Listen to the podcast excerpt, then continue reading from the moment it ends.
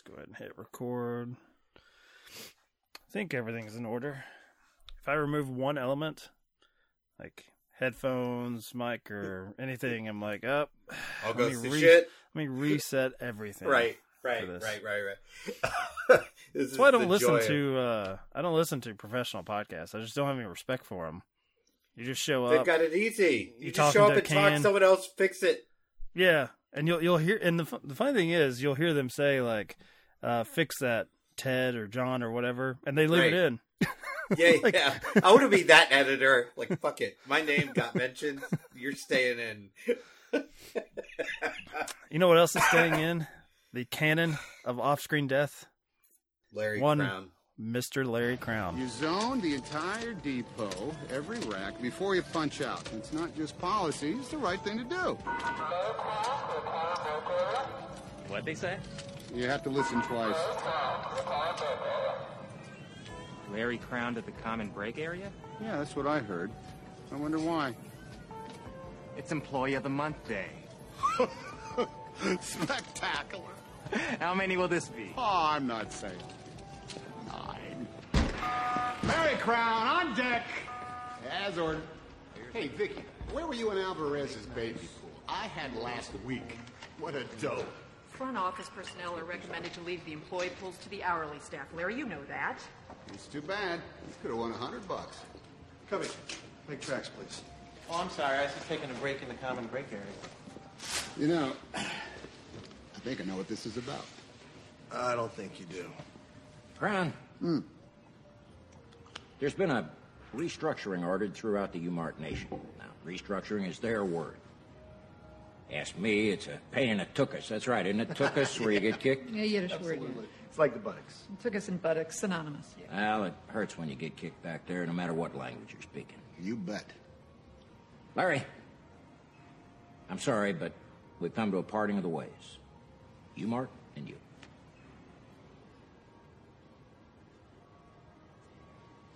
Miss Hurley will explain. U-Mart's policy is to never limit the opportunities of our employees, no matter their race, gender, age, sexual orientation. It's all published on the website. A mandatory review of the records of all team leaders has revealed that you never matriculated to a university or college. That makes you a four on the advancement scale of one to four, four being the least recommended. You're limited in your opportunities for all further advancement corporate-wide. And that's something U-Mart does not do. That's uh, something U-Mart does not do. This sounds like you're firing me. See, Larry, here's the problem. Your lack of educational background is going to forever retard your movement up the U-Mart ladder. You're forever retarded, Crown, because you didn't go to college. S M U, class eighty-six. That's solid gold, man. They just don't give those away. Three years Chico State. So that that's that's why everybody's made front office except me? You and I went head-to-head, Larry.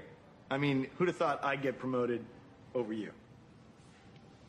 Yeah, I, I, I chose the Navy right out of high school. I did almost twenty years.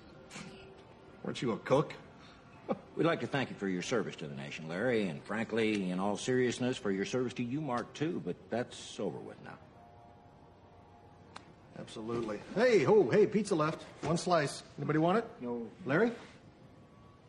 No, no. No, no, no, no, no, no. Listen, please, please don't. I cannot be fired. These last, these last couple of years have just been a bloodbath. I mean, I have really taken a beating. Hey, we've all gotten our clocks cleaned by our ex-wives. Am I right? Larry, the timing on something like this is always a bitch. It's always a bitch.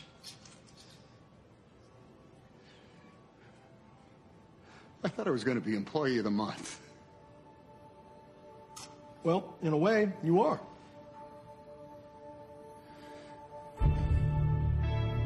Larry Crowne.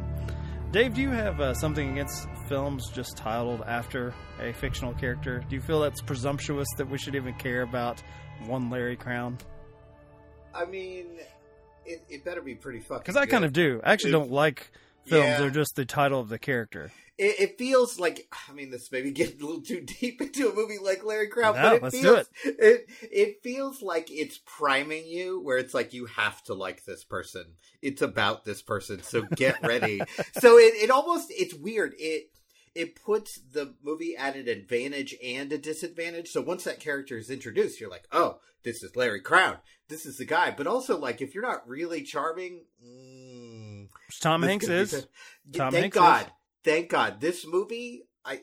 This movie survives on charm. It survives on star power, which is, I'm sure, why you love it, because it's so like... So far, I don't see a problem. I don't... Everything you're saying sounds exactly like what I want from movies.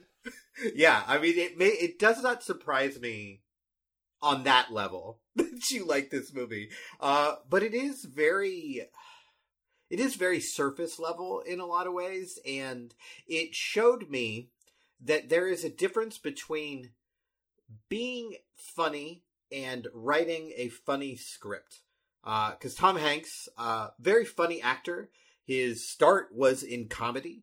And there were years there where, you know, he was winning Oscar after Oscar. And I was kind of like, I miss I miss the Burbs.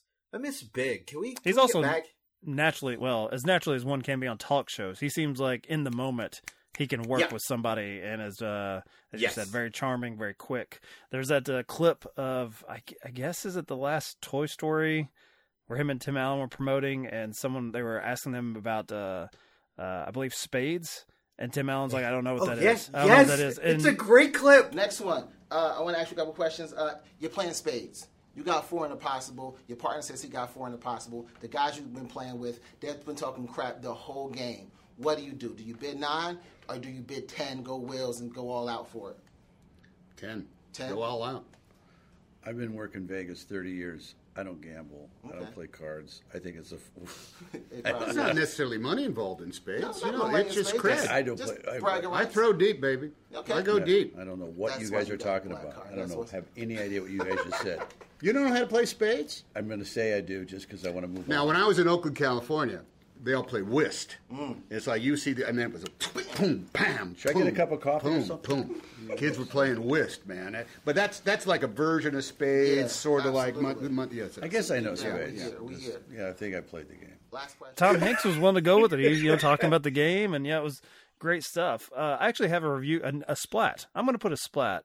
Okay, good. Right up front for a movie that I, I mean, really like. You you have a lot of options for splats. To be fair, this is not well loved in critic circles. No, okay, thirty-seven percent on Rotten Tomatoes. I do feel like that might be lower than even when it came out because oh, I don't sure. know if there were two hundred one reviews for Larry Crowne in summer of two thousand eleven. And I'm seeing a lot of blogs and faces that I don't really think were yeah, around. This is this is not a movie that, like, there are some movies that were poorly received and then, like, newer quote-unquote critics are like, actually, here's why it's good. I didn't see a lot of articles about here's why actually Larry Crowne is a great uh, add to the canon of cinema. We didn't get a lot of that.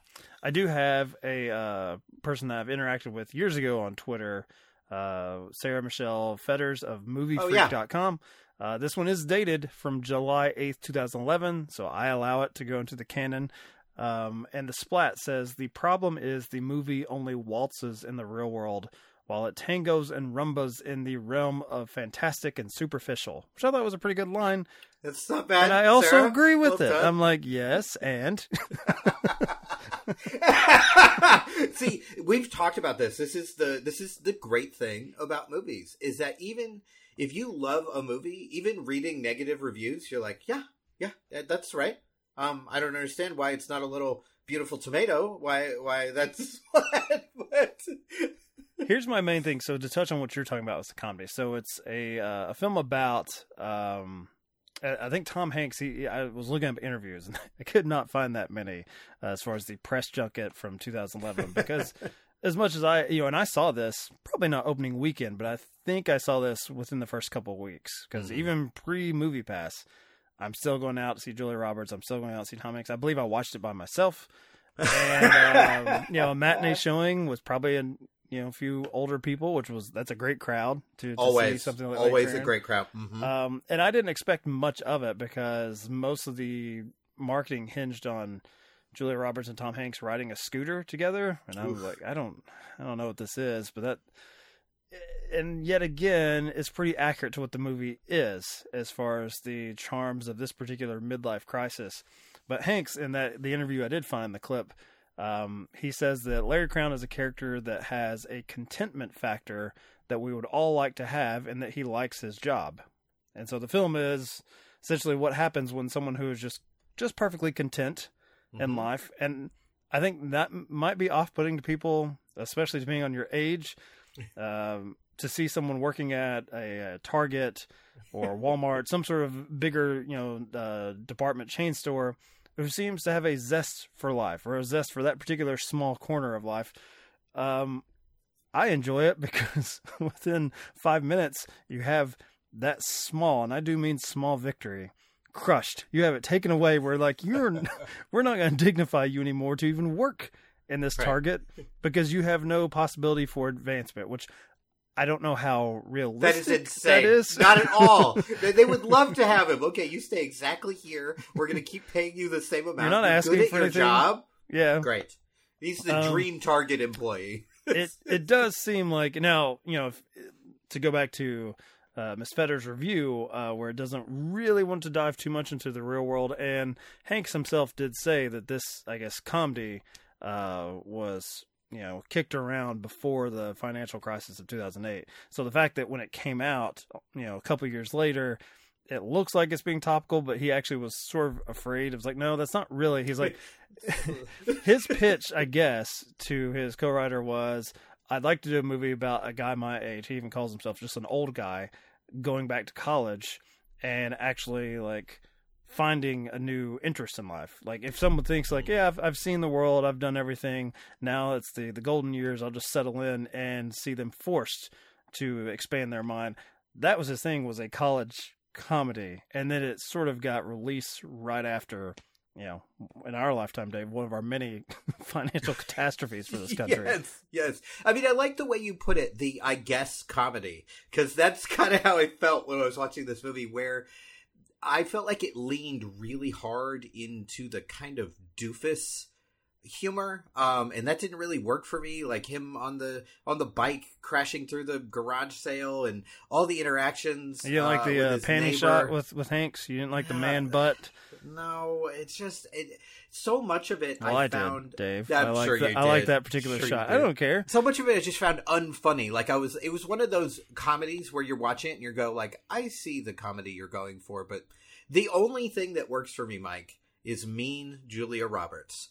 I like I like her in the first half of this movie very, very much. Um, she looks great. Uh, it's a great performance. Um, I'm never really convinced of the.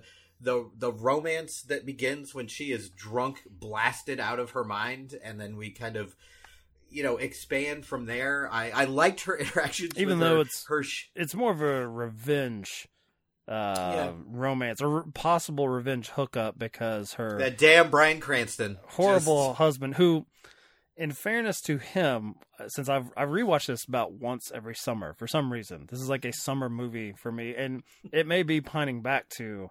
Man, we used to have movie stars like just hook up yeah. on screen. The closest I'm totally. going to get coming up is Meg Ryan, and yeah, I don't really count David Duchovny as a movie star. So even that, ah, I have a I have a minor. He's a T V star. Yeah. He's a T V star. Yeah, um, and I love David Duchovny, but yeah, he's I like not him a too. Movie star. But yeah. just think if it was Meg Ryan and like you know Tom Hanks again. Oh my, oh my goodness. Oh, was... Mike would be camping out. This is, and I'll admit my disappointments. The uh, Ticket to Paradise with Clooney and uh, Roberts mm. last year was like my number one movie of the year, and then I watched it and I'm like, eh, this is not.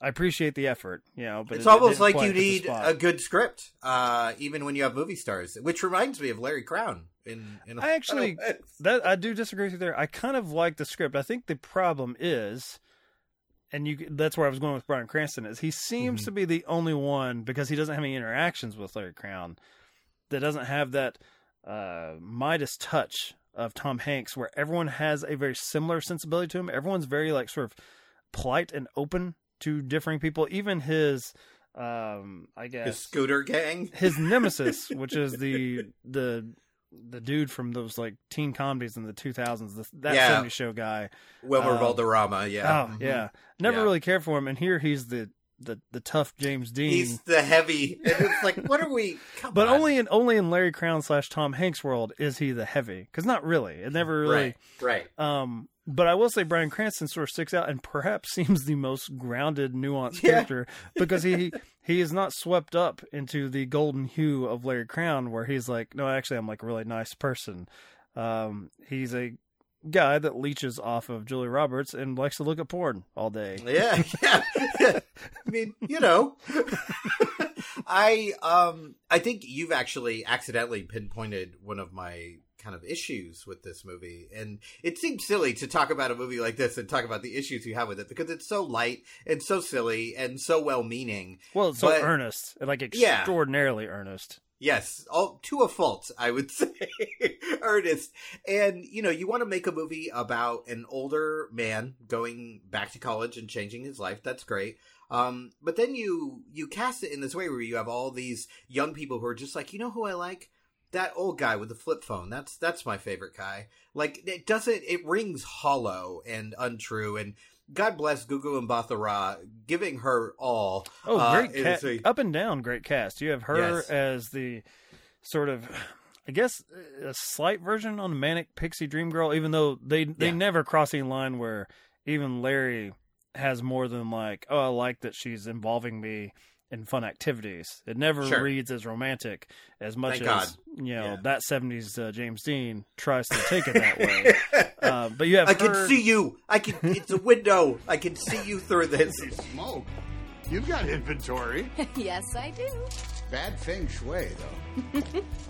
This is all unproductive capital sitting here, unless you're selling it on eBay. Never buy clothes you don't try on. You have to feel the fabric and test the drape. I don't. Take off your pants. What? Take off your pants. Really? Get behind that rack and take off your pants. You know, I, I can't really afford all these new threads. Tis gratis, Lance. Lance, my boyfriend's here. Put your pants back on. Hey, Lance. Put your pants back on. Oh.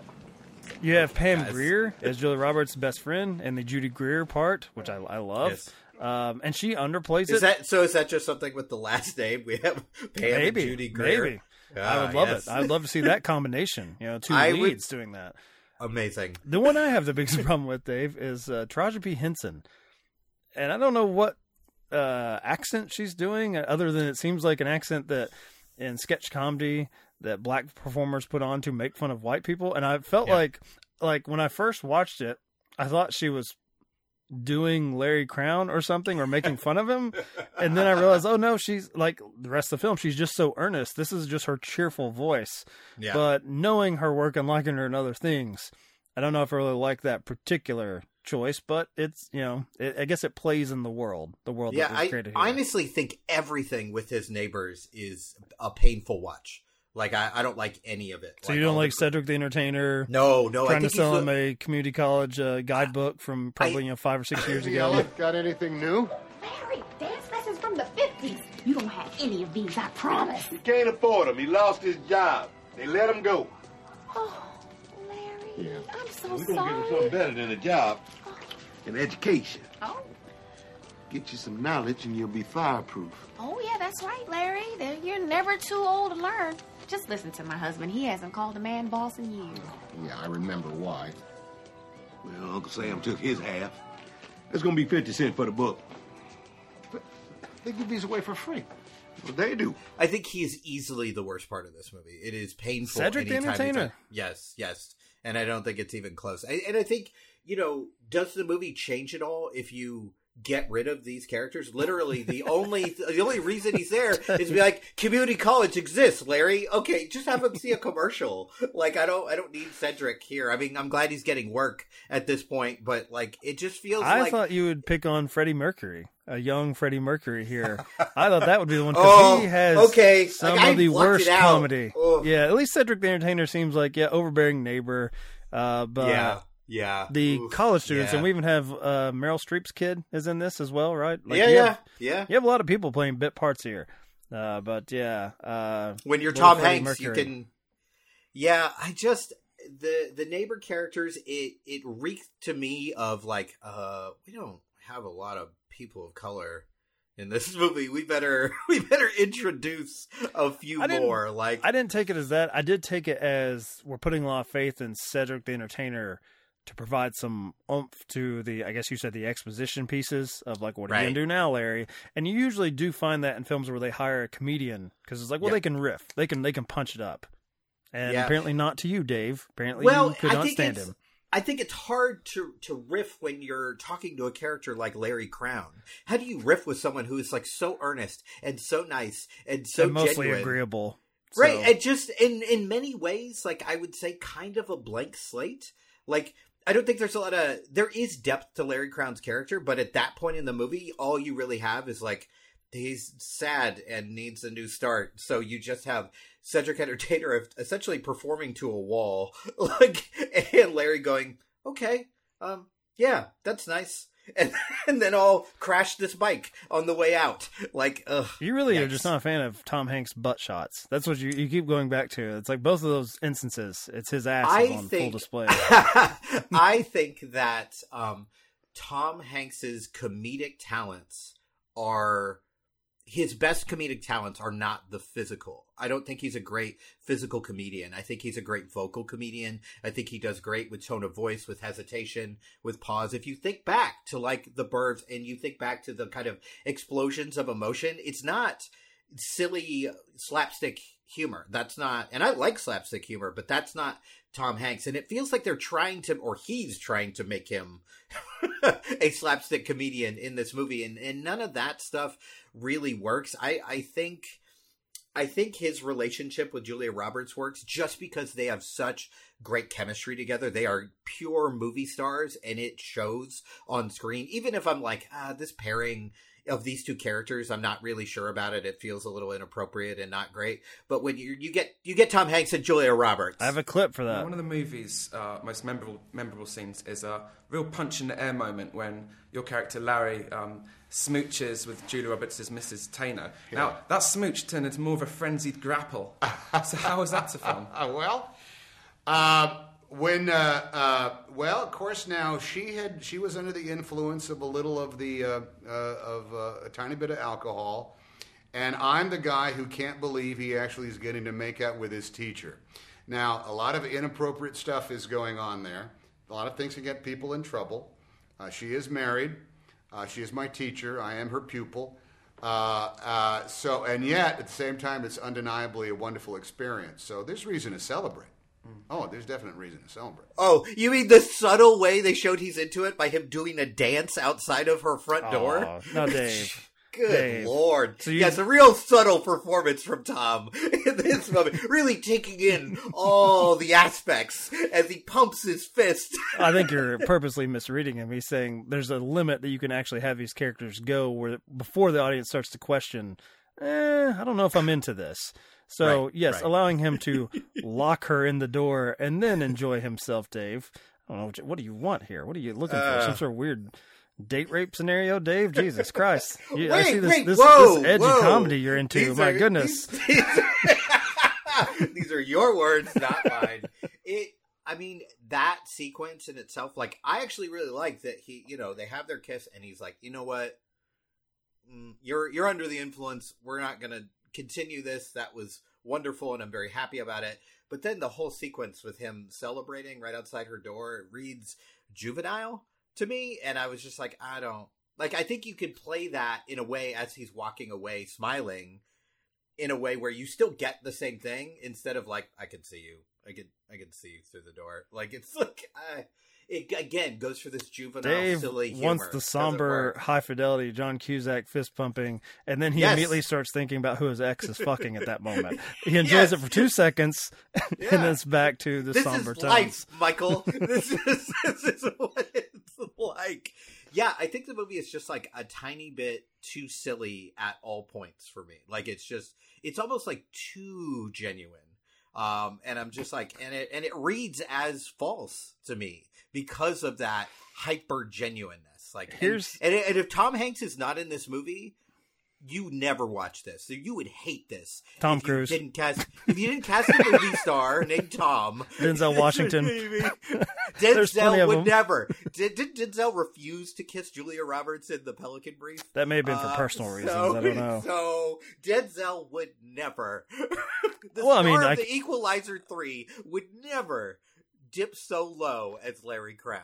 I can, I mean, I could see Denzel and Taraji P. Henson in those roles. And then Julia Roberts is the neighbor, and she doesn't play it pleasant. She plays it bitter, and she hates Cedric the Entertainer. She hates her lot in life. Yes, yes. She hates running the garage sale every week. You know what I love about Julia Roberts in this movie is her, like, almost unwillingness to work, where she's, like, counting the number of students, like, ah, nope, nine, sorry, everybody go home, I'm getting paid for doing nothing, which I deeply, deeply respect. You know, anything uh, to avoid a hard day's work. I, I, my first review of her, the first time I uh, posted this on uh, Letterboxd, and this has no likes. I don't understand it. I, I can post the most inane observations of my own life that usually have nothing to do with the film, and there'll be five likes that come in. I don't know what people are looking for. But yeah, back in summer of twenty twenty, uh, COVID times, um, I just quoted her. My favorite line in the film is, "What do men see in irritating free spirits?" From Julia Roberts about Gugu Mbatha-Raw. And I love it. I love. I, I think that's a perfect commentary on the Manic Pixie Dream Girl from someone who used to be, I guess, the Manic Pixie Dream Girl. You're going way back to Pretty Woman days. But, sure, sure, um, yeah. Yeah, I, I love her stuff, her her disrespect for, I guess, her lot in life, which is perfectly counter to Larry Crowne's, who loved working at Target. Right. Look, look forward to the day. Um, and yeah, she, you know, it's not to say that she has absolutely no passion, but the thing she has passion for, um, you know, the rest of the world does not. As far as this class she wants to take, teach on Shakespeare, the Politician, or whatever, which little right. Freddie Mercury gets, you know, roped into in the very, the very end. Uh, and are you pleased, Dave, spoiler alert for Larry Crowne, that Larry does not show up for the class because, you know, he would like to actually bang this woman and they can I mean, that's a good meet move. On adult terms. That's, yeah. That is like the most relatable thing that Larry Crowne does in this movie. It's like, man, she's really fucking hot, so I'm not going to be her student anymore. There is no more dual relationship. Let's get it in. I deeply, deeply respect that, for sure. So here's my question to you, Mike. This is technically a comedy. Yes, this is a this is a rom-com. Are is I'm I'm not asking this question in a mean way, but is there a moment you remember that's like a genuine laugh? Like, uh, there's a lot of attempts for laughs here. All the Freddie Mercury stuff, all of his stuff is a, and I do not laugh at any of that. I don't laugh at, maybe it's just the the Tom Hanks falling down that that's the comedy here, but I struggled with the comedy aspect other than the kind of caustic Julia Roberts comedy. That stuff worked for me, but everything else kind of like, oh man, it, there's a lot so of you, clunkers. Are you here. Saying any humor that comes from Larry Crowne and company, not the the bitter couple, not Bryan Cranston? Yeah, exactly. And Julia Roberts. Yeah, yeah. Because yeah. I assume you you know you laugh that he's still insisting he loves big knockers as he's being hauled off by the cops. I assume that still worked for you. This class is canceled.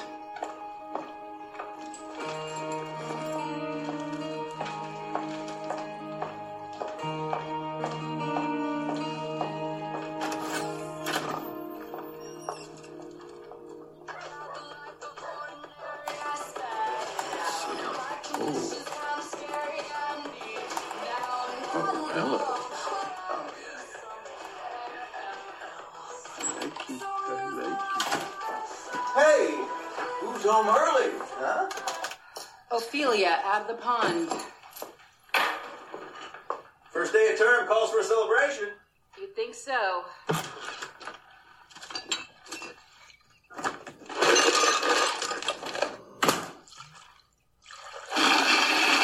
Um, you know what?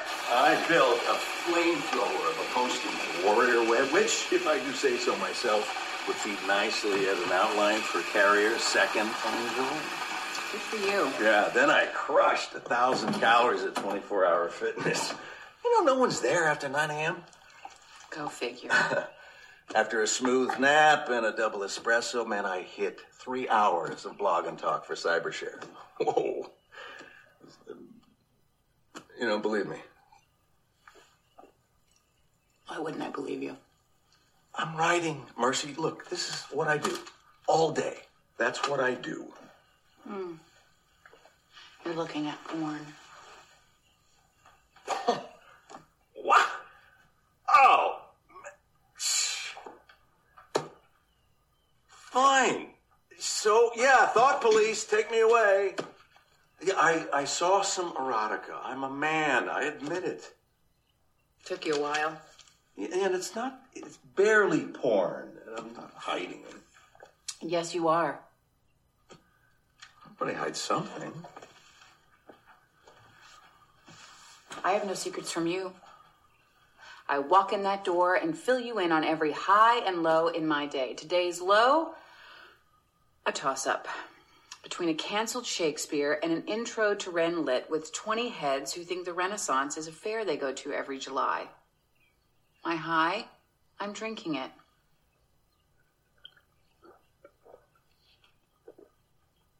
Mm-mm. Mm. Brain freeze. No secrets. It's perfection, that is you. Mm. It gets the bills paid. See, that's what you hide from me.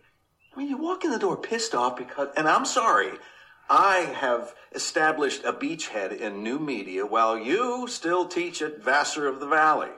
And that is what you hide from me. You look at Bra Busters, Triple X, hoping I don't know or don't care, but I do, and I don't like it. You know, it, it, it may look like I don't work hard around here, Mercy, but I do. Just a guy who's a guy being a guy when you're not around. Oh, well, and walking away is great for a relationship.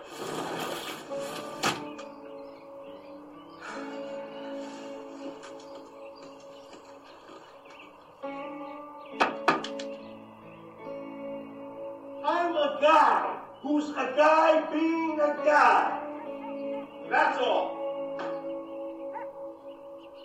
Okay, so that made me laugh simply because, like, wow, I, like, literally turned to my wife and I was like, knockers, I have not heard that in a long... That feels like, that feels like nineteen eighty-eight uh, references, which, you know, maybe is when Tom Hanks was last doing comedy, so he's really stuck in that exact time frame, but yeah. Yeah, I did I did like that stuff. I mean, I think some of the Cranston stuff is a little over the top, but it still kind of works. It's it's funny enough. He's just enough. A guy who enjoys being a guy, Dave. Yeah. He's doing yeah. guy things. Another another subtle turn from uh, Tom Hanks and Nia Vardalos, the scribes behind... You re- you really hate the uh, the author of My Big Fat Greek Wedding. I just, you just really I just, have something out it, for her. It, it wasn't even that. I just was shocked. Like, as the opening credits, I was like, what? Tom Hanks... Okay. Did he not? Sure, why not? I thought he produced or helped uh, get My no, Big Fat he, Greek Wedding. I thought he had some uh, he, connection that, that sounds way. Right. Yeah, yeah, yeah, yeah. I think he did. Yeah. So, you know, that that makes sense, but I was just like, oh, okay. That's an interesting Dave pairing. Does not like collaborators or friends. That's what we're getting no, at here. Absolutely not. To answer your question, I don't I don't really see it as a comedy. I see it as mm. honestly, I see it as what most T V as regards comedy now, which is this weird sort of dramedy stuff where you like the personality yeah. of the leads mm-hmm. and you follow along like that.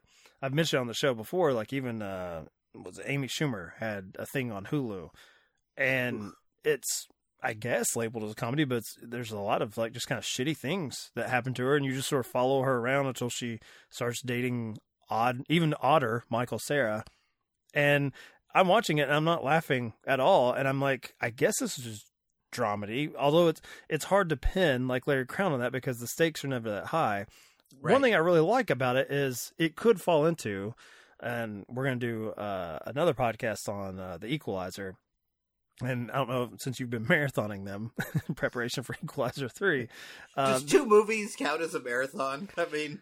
it might. I mean, depending on how high you are on Equalizer, I think the general population, uh, although you did not go into the old series or the new Queen Latifah stuff, so I guess you really didn't binge. Um, no, no. But, you know, having just come off that, there's definitely an injection from what I perceive to be Denzel Washington's Uh, persona, or at least public persona. I don't know if you've seen some clips of him going to speak to like sports teams, and yeah. and he has a somewhat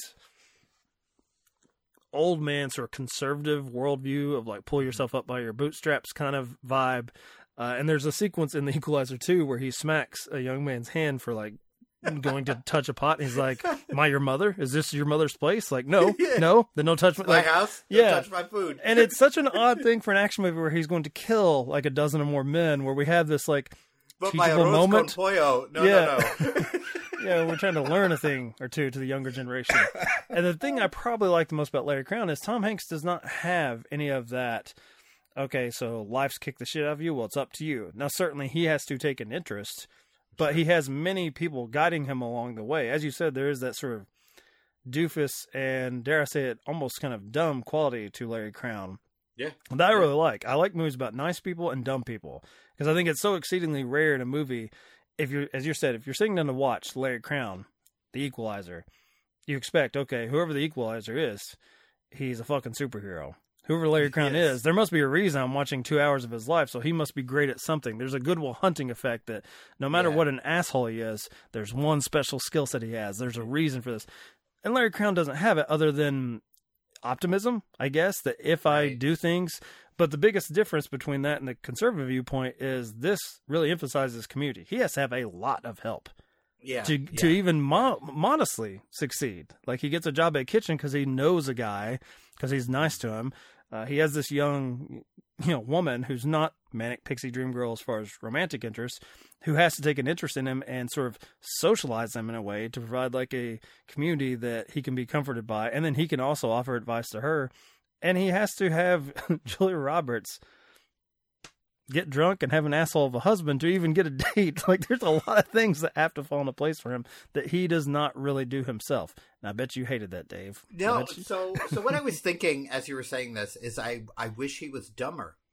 Um, I feel like I feel like by the Let's end, let's not get the... into Forrest Gump territory here, Dave. No, like, not that level. We could get into some somewhere, dangerous territory. Somewhere in between. Um, I almost I... brought that up when you said he's not really a good uh, physical comedian. I'm like, I don't know, Forrest Gump, I guess, but I was like, no, he gets shot in the ass, and you know, more eats... butt shots for. There, okay, so there's a common thread of things I like there about is, Tom Hanks, apparently. Apparently, um, so I feel like there is a growth by the end of this movie in his countenance and his style that rings false.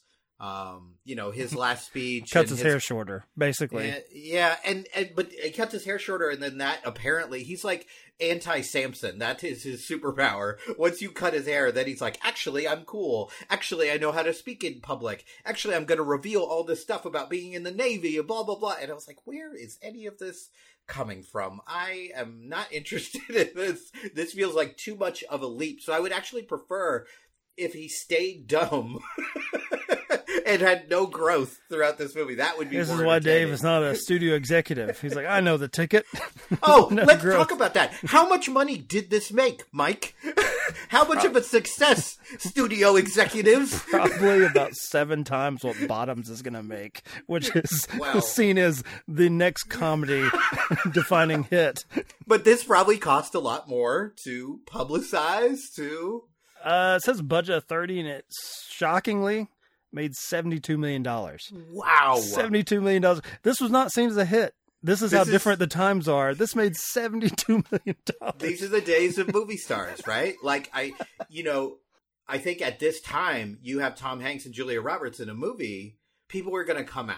Like, it's just, it's going to happen. But I bet if you take in all of the, um, like, how much it costs to, you know, put out all the ads and all that, it probably broke even. Like, it, it probably, you know. It, they probably were fine and nothing. But you don't see Tom Hanks writing a bunch more movies after this or directing a bunch more movies. So uh, that has to be kind of personal choice because that thing you do, I think, was seen as a success. And he waited yeah. until Larry Crowne almost two decades later to do it again. So I don't know.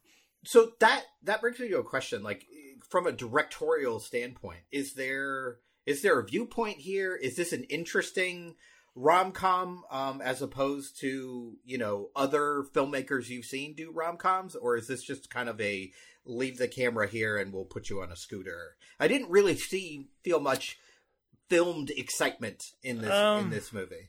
It's pretty it's a pretty soft looking movie. Mm-hmm. I, I don't think it's, you know, visually that appealing other than, you know, you, you get Julia Roberts' face on, you know, a close-up of Julia, and that's pretty much what she's bringing as opposed to right. how you're, you're lighting her. Um, I don't really have a problem with it because I do think it fits with, I guess, the general vibe or the aesthetic of Larry Crowne. Like, the movie get... is nothing, so it should look like nothing. Well, it's great. I think it would be odd if, say, you gave the same script for whatever reason. Let's say David Fincher is like, I fucking love this script, and Maybe. then he shot it the way he shoots a movie. I, I think there would be a it disconnect. W- it would be memorable. It would be memorable. And I actually have a that. note on that, so I went and watched the deleted scenes today because I want to be really prepared. Of course you did. There yes. is a strange callback to Spike Lee's, like, sort of most famous shot. What, what Spike Lee is, like, known for in film. Oh, the kind of dolly. So when when he's yeah. fired, he's being escorted out of, tar- you know, fake target. And the two security guards, you can tell, are physically moving, like, on each side of him.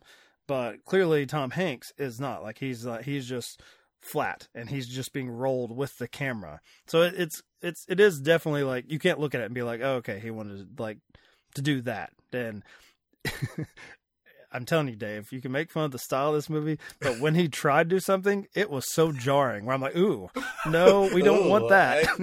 I, cut, cut, cut. I will say, like, um. I'm not sure that, uh, in terms of look of the film, I'm not sure Julia Roberts has ever looked better. I thought she was stunning well, in this movie. Then what the hell like, is your problem with it, Dave? Is it, that's what we're here for. Jesus. Yes, I, I agree with that part. I think uh, I think she could do better than uh, than Tom in this movie. But I, I don't think Tom has ever uh, seen himself as like a uh, romantic lead, maybe a rom-com. Yeah. I think he's in for the flirting and the bantering. But I, yes. I do feel like he's always been somewhat uncomfortable. And I think that's probably why Meg Ryan was probably the perfect one for him, because yes, there's a cuteness yes. level to both. But he usually, in a lot of those movies, he plays a little bit of a standoffish character, a little bit of a jerk. Like, not hardcore jerk, but just kind of like he's got an edge to him.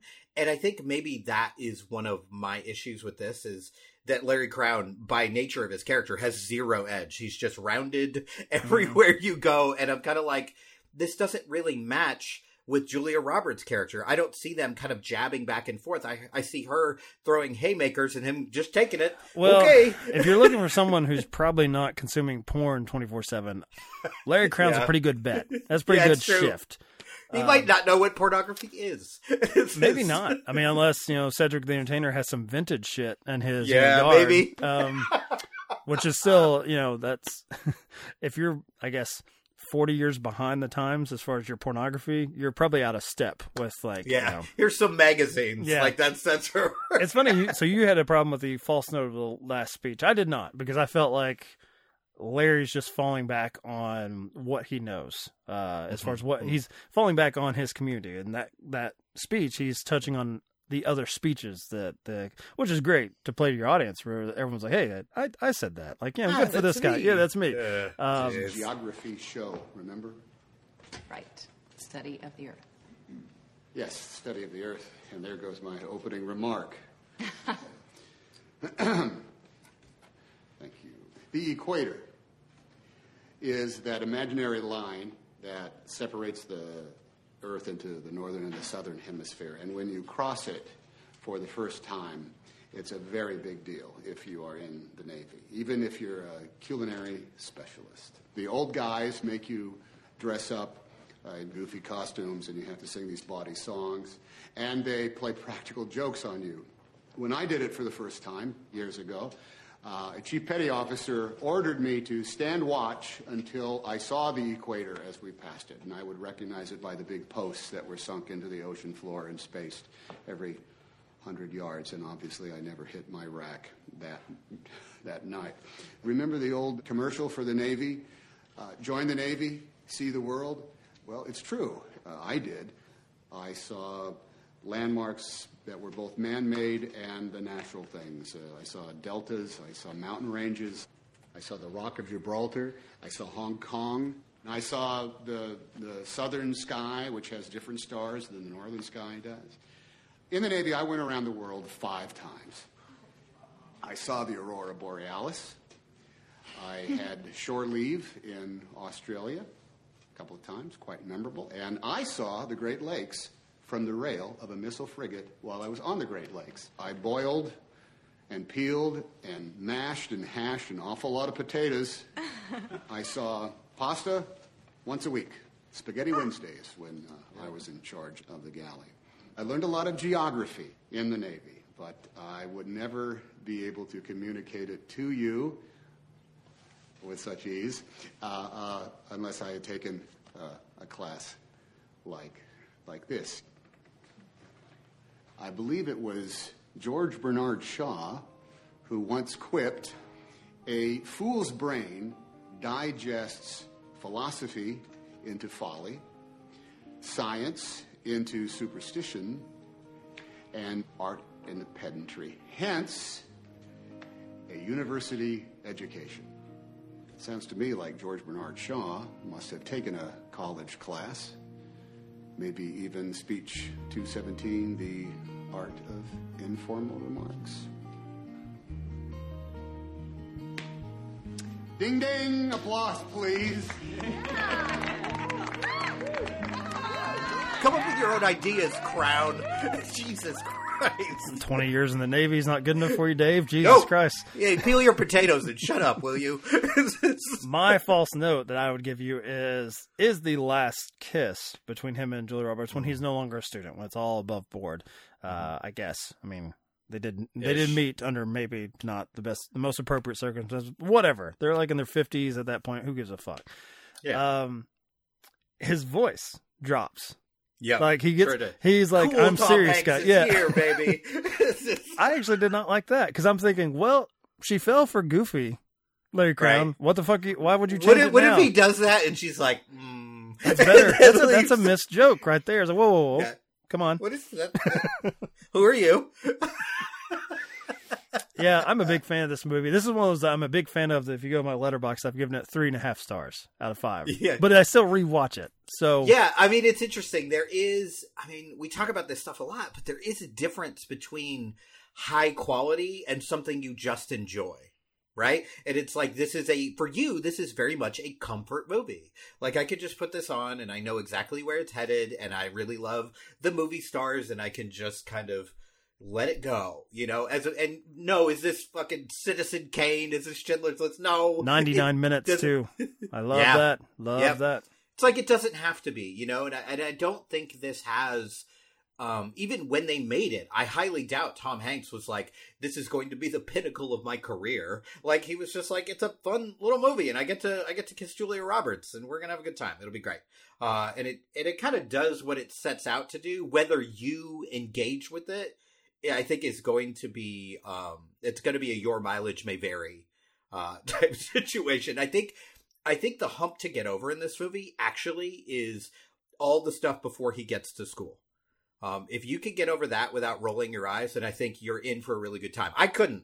Like, that stuff, all the physical comedy, I was kind of like, ugh. So by the time they even get to school, I'm like, I don't even, let's fucking go. But then Julia Roberts kind of saves it. She makes it watchable. Dave's all for the physical comedy of Joyride this summer, which was the comedy that was going to save comedies, and you mean, did not, did the not. The sex comedy. The sex comedy. The good sex comedy this year, not that shitty Jennifer you Lawrence want, movie. You, you want Joyride. How much the Joyride made, which is another movie I liked, by the way. But how much it made, like, yes, it difference probably not much. It probably broke even. That's if that made fifteen million dollars. I Oof. think that, I think that's worldwide. Oh man, I'm telling you, y'all are missing out. I Mike will will vouch for me here. I laughed louder during that movie than I have in a long time in a movie theater. Like, we got out, and Mike's wife was like, "Don't you dare say you didn't like that movie because I know you did." You should have played that. You should have played that role. I didn't really care for it. I yeah, it sucked think... actually. Yeah, not great. Watch Joyride. I'm sure it's available nope, on streaming. Nope, nope. Don't do that. Watch Bottoms, because that's the next episode of Off Screen Death. And so yeah. we're going to stick with, you know, the comedies, I guess the failed comedies. Yeah. Uh, seventy-two failed million, sex comedies. seventy-two million for Larry Crowne. Failed, apparently. Yeah. Bullshit. It was kind of a failure for me because I was so looking forward to a audio commentary from Tom Hanks and possibly Julia Roberts. No, no, no, no, no, no, that, no. no, no one's putting happen. any more money no. into this. We're this, done. Put this one on the future four K transfer for that gorgeous, beautiful Larry Crowne. uh, you can keep it. All of my emotions feel the same, feel the same. If you don't like where this is going, look away, look away. You're not in my way.